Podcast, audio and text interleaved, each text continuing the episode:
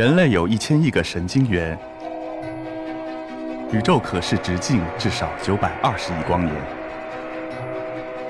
从无限小到无限大，在中科院 SELF 讲坛一起探索未知的世界。本节目由中科院 SELF 讲坛出品，喜马拉雅独家播出。大家下午好，我是段云峰，很多人都叫我叫肠菌博士，因为我研究的方向是每个人肠道里的微生物，也叫肠道菌群。今天呢，我跟大家讲的内容呢，就是我们每个人肚子里的微生物，它们呢就像我们身体养的一个小宠物一样，它们就是肠道微生物。在开始之前呢，我想问大家一个问题：大家知道牛为什么能只吃草，而人不能吗？是因为牛的肚子里边有特殊的微生物，并且牛有一个特殊的胃，它的这个胃呢叫瘤胃，就是我们去吃火锅的时候点的那个百叶牛百叶，它这个胃很特殊，里边很大，然后呢里边养了非常非常多的微生物，正是由于这个胃里的微生物能够分解草，所以它就能吃草，而我们人呢没有这样的胃，但是我们人有一个肠道。我们肠道里边也有大量的微生物。牛它分解食物，它的发酵过程呢是在胃里边，而我们人发酵食物是在我们的大肠。所以说，我们的大肠里边的微生物是帮助我们去分解一些食物。我们人类的这个肠道叫做后发酵。实际上，对于微生物来说，我们每个人应该都不陌生。之所以叫微生物，是因为它们太小了，我们肉眼根本看不到，只有放大一千倍以上，我们才能看得到。虽然微生物很小，但是呢，它无处不在。我们呼吸的空气中，我们坐的椅子上，我们穿的衣服，我们喝的水，我们吃的饭，里边都有微生物。如果现在我给在座的各位一个超能力，让你的眼睛像一个显微镜一样可以看到微生物，那么大家举起自己的双手，可以看到，就像这张图上显示的，你的手上布满了各种各样的微生物，各种大小的微生物，而且这些微生物。无论你是如何的清洗、如何的消毒，都不能把它们彻底的清除干净，只能让它们的数量减少。除了我们的手上、我们的皮肤上之外，我们人体的各个部位，只要你想得到的、你看得到的、你摸得到的，都有微生物存在。这些微生物呢，在不同的部位它是不一样的。我们的皮肤上的微生物，因为可以和空气接触，所以说呢，它里边有很多的耗氧菌。而我们肠道里的微生物呢，里边没有氧气，所以说肠道里的微生物都是厌氧菌。所以说在不同部位，它的微生物组成是不一样的。微生物呢，它有几个特征。第一个特征就是微生物的数量非常的多，每个人的微生物的数量可以达到几十万亿，甚至上百万亿个微生物。而我们人体自身的细胞呢，还远远不如微生物的数量多，并且我们每个人体内的微生物可以重达一到两公斤。比如说，我们的眼睛，我们的眼眼睛的这个眼结膜上面，它的微生物的重量甚至可以达到一克；我们鼻腔里边的微生物的重量甚至可以达到十克；而我们口腔里的微生物的数量甚至可以达到二十克；我们肠道里的微生物的数量那就更多了，它的重量甚至可以重达一公斤。所以说，微生物的数量非常非常的多，并且微生物的功能也非常非常的多样。我们每个人他的基因的数量大概两万多个，而我们人体微生物的基因数量可以达到九百多万个，是我们人体自身细胞里边的这个功能基因的数量的三百倍甚至五百倍。而且我们人体的所有的微生物最主要的聚集的部位就是我们的肠道，占据了人体所有微生物的百分之八十。每天排下去的这个便便，它其中有百分之七十实际上是微生物。如果把粪便里的微生物数一数的话，它的数量可以达到数百亿甚至上千亿。如果把这些微生物头对头、脚对脚的排起来的话，这些微生物的长度可以绕地球两周。所以说，我们人体的微生物不光数量多、功能多，而且它们的作用也很多。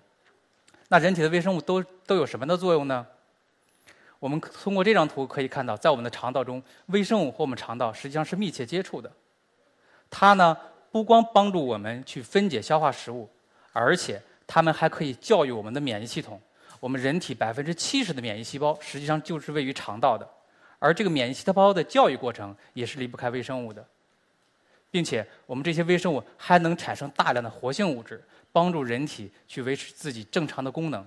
比如说，我们肠道中产生了人体百分之九十以上的五羟色胺，以及百分之五十以上的多巴胺，正是这些微生物它产生这些物质来帮助人体维持正常的生存。所以说，微生物和人之间的关系实际上是一种共生关系。我们实际上是由人体和微生物共同形成的一个超级生物体。那什么是共生呢？我来举几个例子。鱿鱼大家应该都吃过吧？但是你知道鱿鱼是怎么捕食的吗？有一种鱿鱼叫做夏威夷短尾猫鱿鱼，就是这张图上显示的这个鱿鱼。这种鱿鱼它捕食的方式非常的特别，在天黑之后，大海底处非常非常的黑暗。但是这种鱿鱼呢，能发出一种绿色的荧光。有了一种光之后啊，其他的小人儿一看，哇，这么黑的地方居然有一个亮光，它就不由自主地游过去了。这个时候呢，鱿鱼就一把把它抓住，然后把它吃掉。但是呢，鱿鱼本身实际上不能发出这种荧光的。那它发出这种荧光靠什么呢？就是靠上面这种标的这种发出荧光的这种费氏弧菌。实际上，刚出生的这个鱿鱼，它是不能发出这荧光的。随着它的成长，它的体内会分泌一种粘液，这种粘液呢，就特别容易被这种费氏弧菌来吃。等有费氏弧菌吃到这个菌之后呢，它就在这个鱿鱼的肚子里边生存下来。然后呢，等鱿鱼长大一定程度，这些菌也越来越多，这个鱿鱼就能够发出荧光了。这个时候呢，它就可以通过荧光来捕食了。所以说，鱿鱼为这个菌提供了它要的食物和它生存的环境。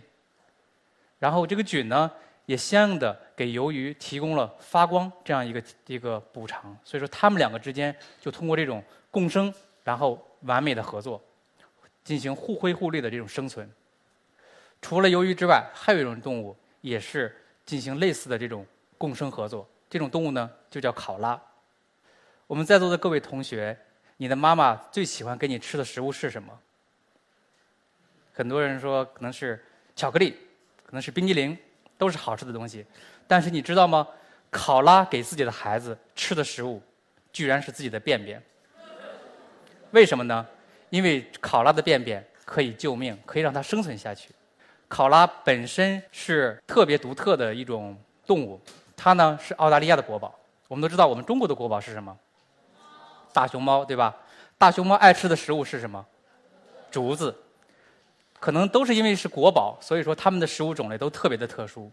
大熊猫爱吃竹子，考拉呢爱吃一种桉树叶儿，但是这种桉树叶儿啊比竹子难吃多了，并且这种桉树叶儿特别特别的毒，一般的动物吃了之后就会被毒死。但是考拉呢只吃它，但是不被毒死，为什么呢？研究发现啊，考拉的肚子里边有一些特殊的微生物，这些微生物能够帮助考拉去解毒。有了微生物，这些考拉再吃桉树叶就不会被毒死。但是小考拉呢，本身出生之后是没有这些微生物的，所以说呢，妈妈呢就给它吃它的便便，而它的便便里边就有这种微生物。小考拉吃了这个便便之后，就能够有了这种微生物，也就有了具具备了解毒能力，它就能吃桉树叶而活下来了。所以说，考拉也是通过妈妈的菌传给它，来获得了解毒的能力，让它能够生存下来。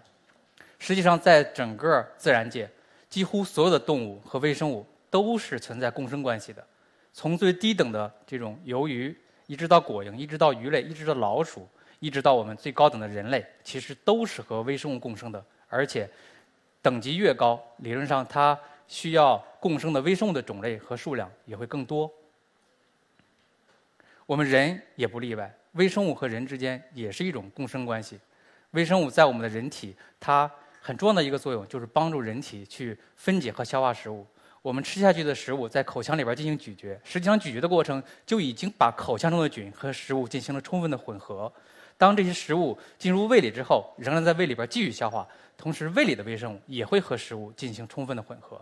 然后这些食物呢，再经过小肠进入大肠，在大肠里边会进行一个比较长时间的分解和消化。然后人体就会把这些能吸收的先利用了，但是到了肠道之后呢？其实都是一些人体不能消化利用的食物。这个时候呢，微生物就发挥了作用，它们继续会把食物中的一些物质转化成人体可以再利用的一些食物成分、一些营养成分，帮助人体最大的可能来利用食物。所以说，我们人体的微生物它是非常非常重要的。那人体的微生物它是来自于哪儿呢？就像考拉一样，考拉的菌群来自于它的妈妈。我们每个人的微生物也来自于我们的母亲。现在研究发现。我们还是胎儿的时候，在母亲肚子里的时候，母亲的菌群已经开始影响孩子了。母亲的口腔中的菌群、肠道里的菌群，还有生殖道的菌群，都能够影响到孩子身体的菌群。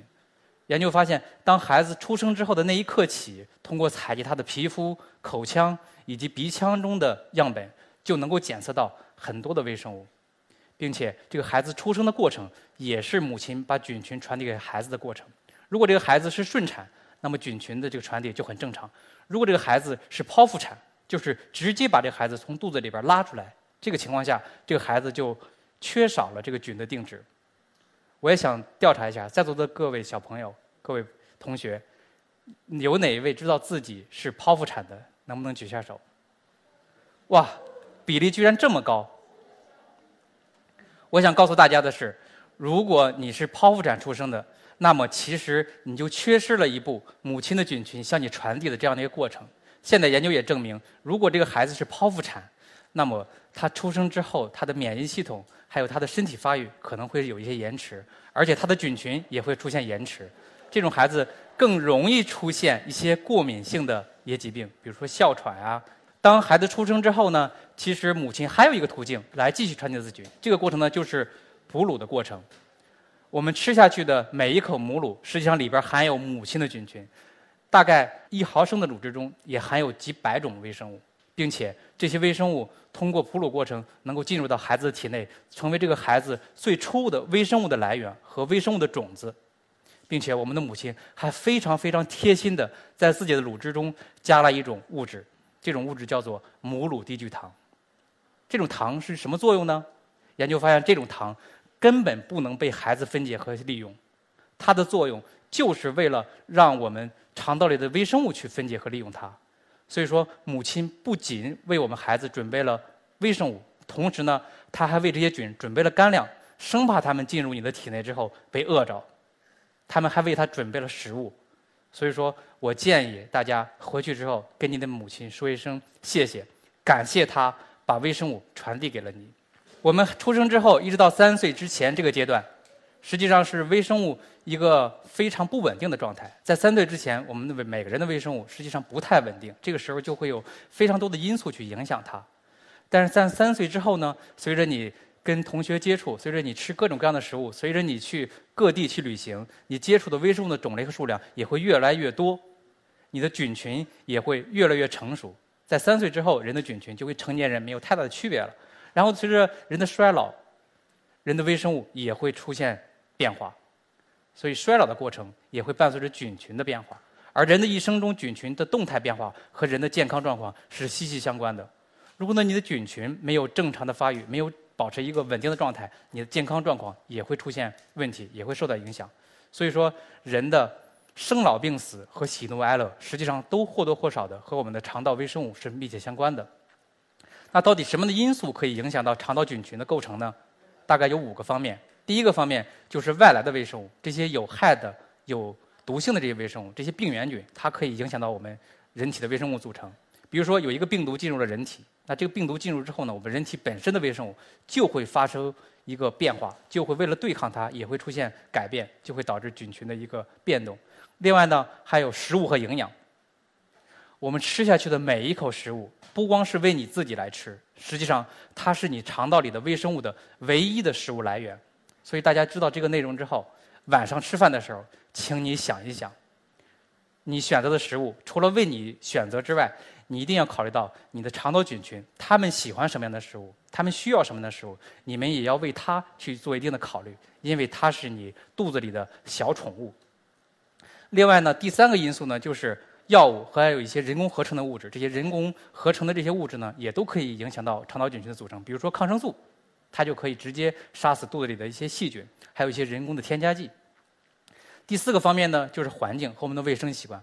我们环境中到处都有微生物，而我们每个人的卫生习惯不一样，就导致每个人体内的微生物也不一样。如果你特别爱卫生，每天都洗澡，每天都洗衣服，然后每天都洗手，然后你的微生物和那些比较邋遢的不爱卫生的孩子是不一样的。而现在研究表明，特别干净也不好，适度洁净才是好的。那些生活在农村、生活在农场的孩子，比我们生活在城市的孩子，现在研究证明，他们的微生物更多样，而且数量也更多，种类也更多，并且他们出现免疫系统疾病的风险也比我们城市的孩子要低。然后第五个影响人体微生物组成的方向呢，就是人的基因、人的人种。我们中国人和美国人的微生物本身就是不一样的，而且我们在座的每一个人。你的微生物和你旁边的伙伴的微生物也是不一样的。这些微生物的组成是和我们的这个基因是有关的。上述这些因素就共同影响了我们每个人的微生物组成。你的菌群是不是平衡，微生态是不是平衡，都是由这些因素引起的。当我们的这些因素导致我们的菌群出现失衡的情况下，就会引起人体的一些不健康的一个症状。比如说，如果菌群失衡，那么首先表现在你的肠道可能会出现问题，比如说你拉肚子，比如说便秘。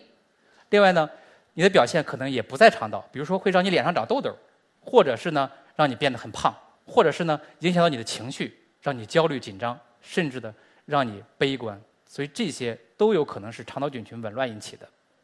现代研究已经证明，有五十多种疾病都和肠道菌群的组成是有关系，比如说糖尿病、高血压、肥胖，甚至自闭症、多动症，然后阿尔兹海默症、帕金森这类疾病。都是和肠道菌群组成是密切相关的。我呢给大家举几个例子，比如说肥胖，肥胖和菌群有什么关系呢？前几年有一个研究，他就是把一对双胞胎的女孩，一个胖一个瘦，科学家呢就把这个胖的女孩的菌群移植给一个无菌的老鼠，结果发现呢这老鼠就变胖了，然后把这个瘦的女孩的这个菌群呢移植给无菌的老鼠，结果这个老鼠呢没变胖，变瘦了，并且呢。如果把瘦的这个老鼠的菌群再移植给胖的那个老鼠，就发现，哎，这个胖的老鼠又瘦下来了。所以说菌群可能影响了它的胖瘦。然后呢，科学家又做了个实验，就发现，如果把这个老鼠体内的所有的菌都给清除，然后再让它们吃那些高脂高糖的食物，结果发现，如果肚子里边没有菌，那这个高脂高糖食物也不能让它变胖。如果这个的老鼠的肚子里有菌，那就能让它变胖。所以说菌群。和肥胖之间是有很密切的关系的。最近呢，也有一个非常非常破脑洞的实验，一个研究就证明，一些病人的这个死亡之后的脑标本里边也检测到了微生物。那这些微生物来自于哪儿呢？通过分析就发现，这些病人脑子里的微生物居然来自于肠道。所以说，那肠道里的微生物难道选择了大脑作为它的第二个家吗？真有这种可能。现在研究发现，我们的肠道和我们大脑存在非常非常密切的联系。现在有一个说法叫做“菌肠脑轴”，它是呢我们肠道里的微生物和我们肠道以及大脑共同形成的。大家知道有一个说法吗？叫做“第二大脑”。我们的大脑是第一大脑，而我们的第二大脑呢，实际上是我们的肠道，因为在我们肠道中也分布了大量的神经元、神经系统，并且现代研究证明，肠道菌群和肠道共同构成了肠脑。而肠脑和大脑之间的关系呢，是相互影响的。肠脑可以影响大脑，大脑也可以影响肠脑。比如说，你拉肚子。比如你肚子疼，那你的精神状态一定不会好。反过来说，如果你精神状态不好，你压力大，你焦虑，那么你的肠道也会有反应。比如说在考试之前，很多学生都会跑厕所，为什么？因为要考试了，焦虑啊，紧张啊，这个时候就会影响到肠脑。还有一个说法呢，叫“懒驴上磨屎尿多”，啥意思？就是这个驴啊，你让它一干活，它就不愿意干，它就紧张，它有压力，这个时候它就反映到肠道上，它就会更多的去跑厕所。所以说，肠脑和大脑之间是可以相互影响的，而大脑和肠脑之间相互影响的一个途径是什么呢？就是迷走神经系统。而我们的迷走神经系统非常非常的聪明，我们吃下去的一些食物，其实都可以被这些迷走神经系统去分析。现在研究发现，迷走神经系统分布于我们的肠道，然后十二指肠和我们小肠和大肠，它们分别干什么呢？比如说，这个迷走神经系统分布在胃里的，它可以分析你吃了多少食物。然后飞到十二指肠那个呢，它是感受压力的，它可以知道你从胃里边进去了肠道有多少食物进去了。这样的情况下，它会计算，就告诉你啊，吃够了，吃饱了，不要再吃了。甚至呢，它还可以分析里边的营养成分，分析里边的有害物质。如果你吃的这个食物里边有有毒有害的物质，这个肠脑就会能。感受出来，然后它就告诉大脑说有毒，赶紧吐了。如果这个时候你这个食物还在胃里边，它就会让你呕吐；如果这个食物已经过了胃，不好意思，只能让你拉肚子了。所以说，菌这个肠脑非常非常的聪明。肠脑和大脑之间的影响呢，实际上还有很多的例子。我再给大家举一个例子，就是压力大的时候，真的会导致肥胖。有一个动物实验非常有意思，他呢就找了一堆鲈鱼，把这个鲈鱼啊分成在两个鱼缸里边。第一个鱼缸里边放一个梭子鱼，这个梭子鱼啊是个肉食性的鱼，它会吃鲈鱼。另一个鱼缸里边不放这个肉食性的鱼。结果养了一段时间，就发现两个鱼缸的鱼不一样了。第一个鱼缸里边鱼有梭子鱼的这个鱼，它的体重平均比那边多了百分之二十。也就是说，有梭子鱼的这个鱼缸里的鱼变胖了。为什么呢？研究就发现，这些鱼的肚子里的微生物发生了变化，里边少了一些有益菌，比如说乳酸杆菌变少了，一些有害菌增加了。同时呢，在其他一些动物实验上也证明，如果给这个老鼠进行一些压力，这一些应激反应，它的菌群会发生变化，同时也会影响到生理变化。比如说，给这个老鼠不让它睡觉，或者是让一个很厉害的老鼠揍一顿这个老鼠，这老鼠就会社交恐惧，就会有压力。这时候呢，它菌群就发生变化，它就会表现在生理上，并且还有像母子分离，把小老鼠和大老鼠很最初中就分开。这个时候，不管是大老鼠还是小老鼠，它的肠道菌群都会发生变化，同时呢，也会出现一些精神问题。所以说，人类压力大的时候，就会反映到一些激素水平上，而这些激素的分泌都会受到肠道菌群的影响。比如说，压力大的时候，就会产生一种应激的激素，叫做抗焦虑肽。这种肽它的作用呢，就是让人压力降下来。同时，这种肽呢，也有个作用，就是让你特别爱吃东西，管不住嘴。所以说，压力下降的同时，你的体重也在越来越多。所以说。这种肥胖叫做压力肥。还有一种这个方向呢，就是我们的肠道菌群可能直接可以影响人的行为或者影响动物的行为。比如说有一个非常有意思的实验，就是把无菌的老鼠和有菌的老鼠分别做了一个强迫游泳实验，就是把这个老鼠的菌全部清除，然后放到水缸里边结果就发现这个这个老鼠啊，就就不爱游泳，游一会儿之后就说：“呀，算了，死了算了，反正肚子里也没菌了。”但是呢，如果这个老鼠肚子里边有菌，它就能求生欲特别强，一直不停的游，不停的游。并且呢，研究也发现，如果那些严重抑郁症患者的肠道菌群，把它呢移植给这个无菌的老鼠，结果就发现这个老鼠呢也会表现出抑郁的症状，它也会表现出自杀的行为，游一会儿之后也不游了。但是如果把健康人的菌群移植给这个老鼠呢，这老鼠就不会表现出这种行为。所以说，我们的肠道菌群和我们的情绪和行为之间也是非常密切的联系的。我们说了非常非常多的关于菌群的知识，那我们有什么方法可以改变我们的微生物组成呢？实际上有很多方法可以改善，比如说抗生素就是一个非常快速和明显改善微生物组成的一种物质。抗生素的发明挽救了非常非常多的生命，但是与此同时呢，抗生素的滥用也给我们带来了巨大的灾难。由于抗生素它能够杀死微生物，但是它杀死微生物呢是没有靶向性的，它杀死这些致病菌的同时，也会杀死一些好菌。所以说，我们肠道中的不光有坏菌，也有好菌。所以说，抗生素的使用把我们里边的这些各种微生物都给杀死了，所以说就会引起菌群的紊乱。近些年来的抗生素滥用已经导致了非常严重的这个滥用的问题，所以要想这个改变肠道菌群，用抗生素实际上不太好的方式。另外有没有更好的方式呢？其实有一种叫做菌群移植，就是把健康的菌群移植给病人进行菌群的替换。有一种病呢叫做艰难梭菌感染，叫做 CDI，这种病啊特别特别的严重，就是就得这种病的人呢就经常肚子疼、拉肚子。但是现在研究发现，这种病啊，病因找不着，并且呢，没有任何的药物可以治疗。于是呢，科学家就想了一个方法，怎么着呢？就把一个健康的菌群移植给这个艰难梭菌感染的病人，结果发现效果出奇的好。